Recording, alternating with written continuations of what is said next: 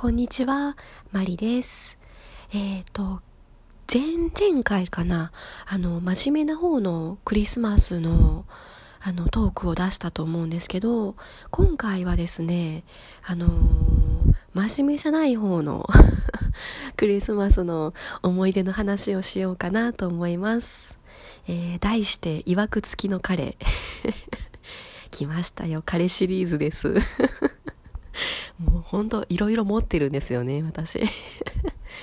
えっとですね、その前回のクリスマスのトークの時にクリスマスツリーの写真を載っけてたんですよね。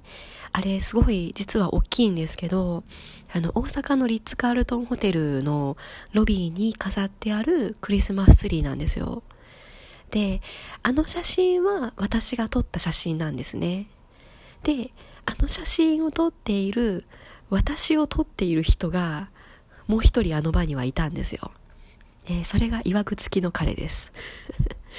あの日はね、クリスマスディナーに行ってたんですよ。彼と。あの、彼が12月の誕生日っていうこともあって、あのー、まあ、あの、誕生日プレゼントと、そのクリスマスをちょっとこう一緒にお祝いする感じで、で、あの、クリスマスのディナーを入れてましてね。だから、物はいらないけど、こう、思い出が欲しいみたいな感じの彼だったので、あの、そういう形になりました。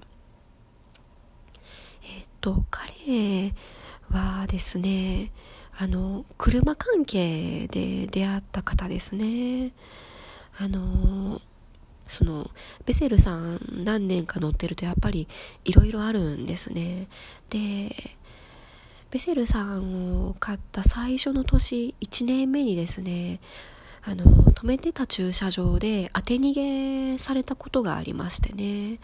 で、その当て逃げされてバンパーをガリッと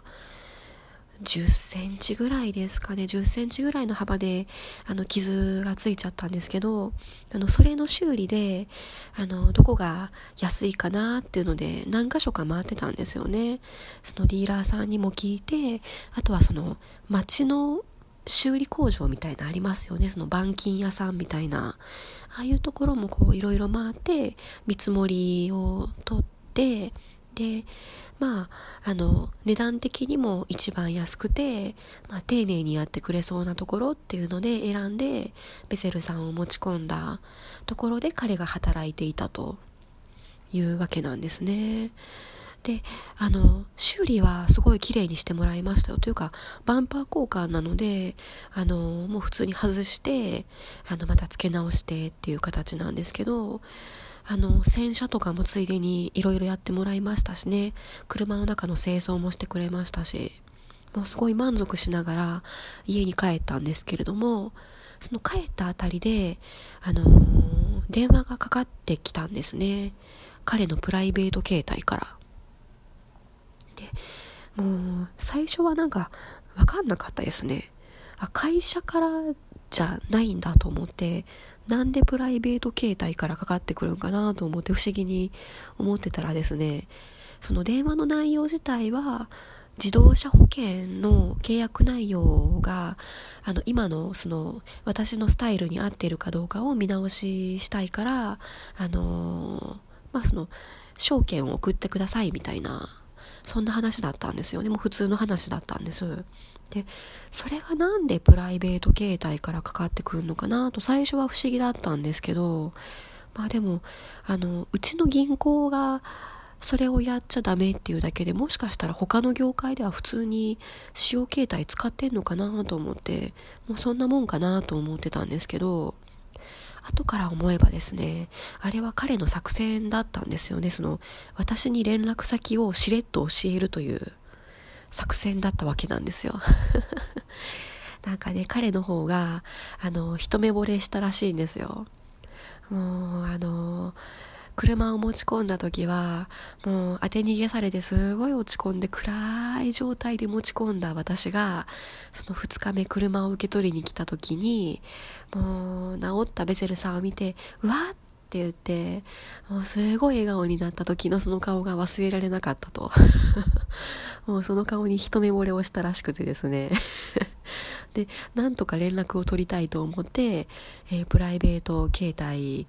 で連絡してきたという彼の作戦でした。で、まんまと彼の作戦にはまりましてですね、何も知らなかった私はまあ、あの、LINE とかね、電話とか、そういうやりとりを始めていくわけなんですよね。で、あ普通にまあ、このままなんか、付き合う感じになっていくのかなとか、うっすら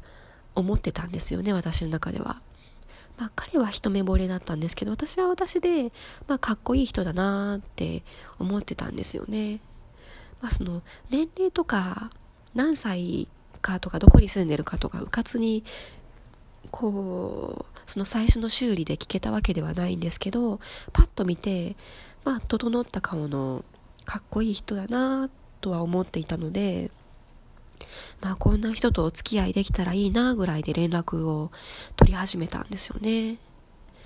で、そこからは結構早かったですね。なんか仕事帰りに、あの、ちょこっとだけ待ち合わせして、食べって帰ったりとか、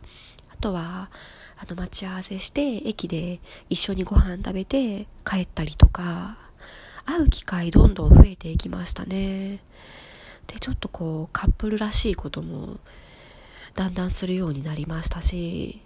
そのね、あの、土日の朝、私の家に来て、一緒に朝ごはんを食べてから彼が出勤するとか、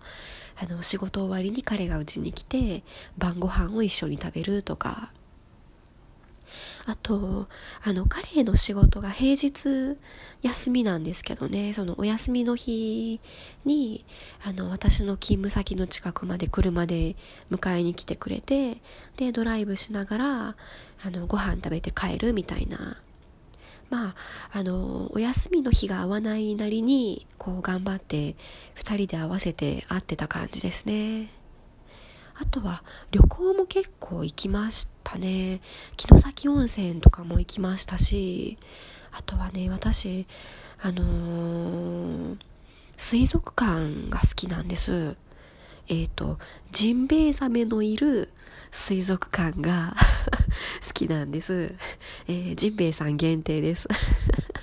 なので、大阪の海遊館とか行きましたし、あとは2泊3日でちょっとお休みを2人で合わせて沖縄の美ら海水族館とかも行きましたよね。うん、まあ楽しかったですし、あと、なんかこう、ちょっと束縛気味だったんですよね、彼。嫉妬深くて。あのー、職場のまあ、あの、その時私審査部にいたので、職場って男性だらけなんですよね。逆に女性2人ぐらいしかいなくて、あとの二十何人は男性っていう感じの職場だったんですけど、その同じフロアのなんとかさんっていう人にこんなこと言われたとか、その会社であったことを話したりすると、もうそいつとはもう話すなとか、そんなやつとはもう二度とご飯に行くなとかって 言われて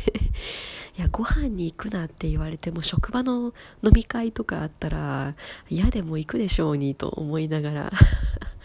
まあなんかその、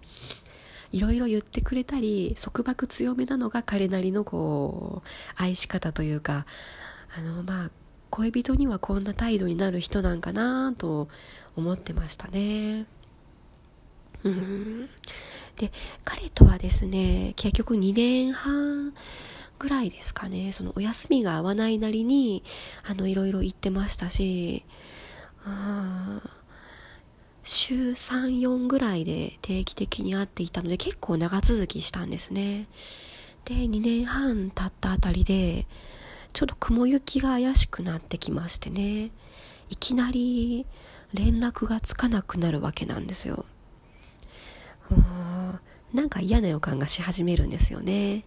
LINE も既読にならないし、ショートメッセージ送っても反応がないし、電話してもダメだし、かといってやっぱり職場に連絡するのはちょっと、あの、気が引けましたね。別に車の用事ではないので、そこまではしなかったんですけど、で、音信不通になって、2週間ぐらいですかね。2週間ぐらい経つともう嫌な予感しかしないんですよね。頭の中でガンガン警鐘が鳴り響いてまして、あ、これ絶対あかんやつやんって、えー、思いましたよ。思いましたとも。で、まあ、実際そのあかんやつだったんですよ。えっ、とですね、その、連絡がつかなくなってから2週間ぐらいして彼からいきなり、ちょっと一旦会いたいみたいな LINE が来たんですよね。あ、これ絶対奥さん連れてくるやつやんと思いましたね。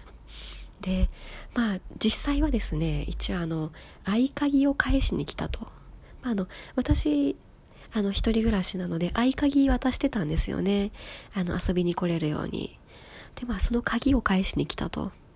ああ、もう彼とは終わりなんだなぁと思いながら玄関先で話を切ったんですよね。あ、その合鍵を返しに来て、うちの玄関先で喋ってたんですけど、で、まあどうやら話を聞いてみると、彼は既婚者で、で、えー、お子さんが2人いますと。2児のパパですよ。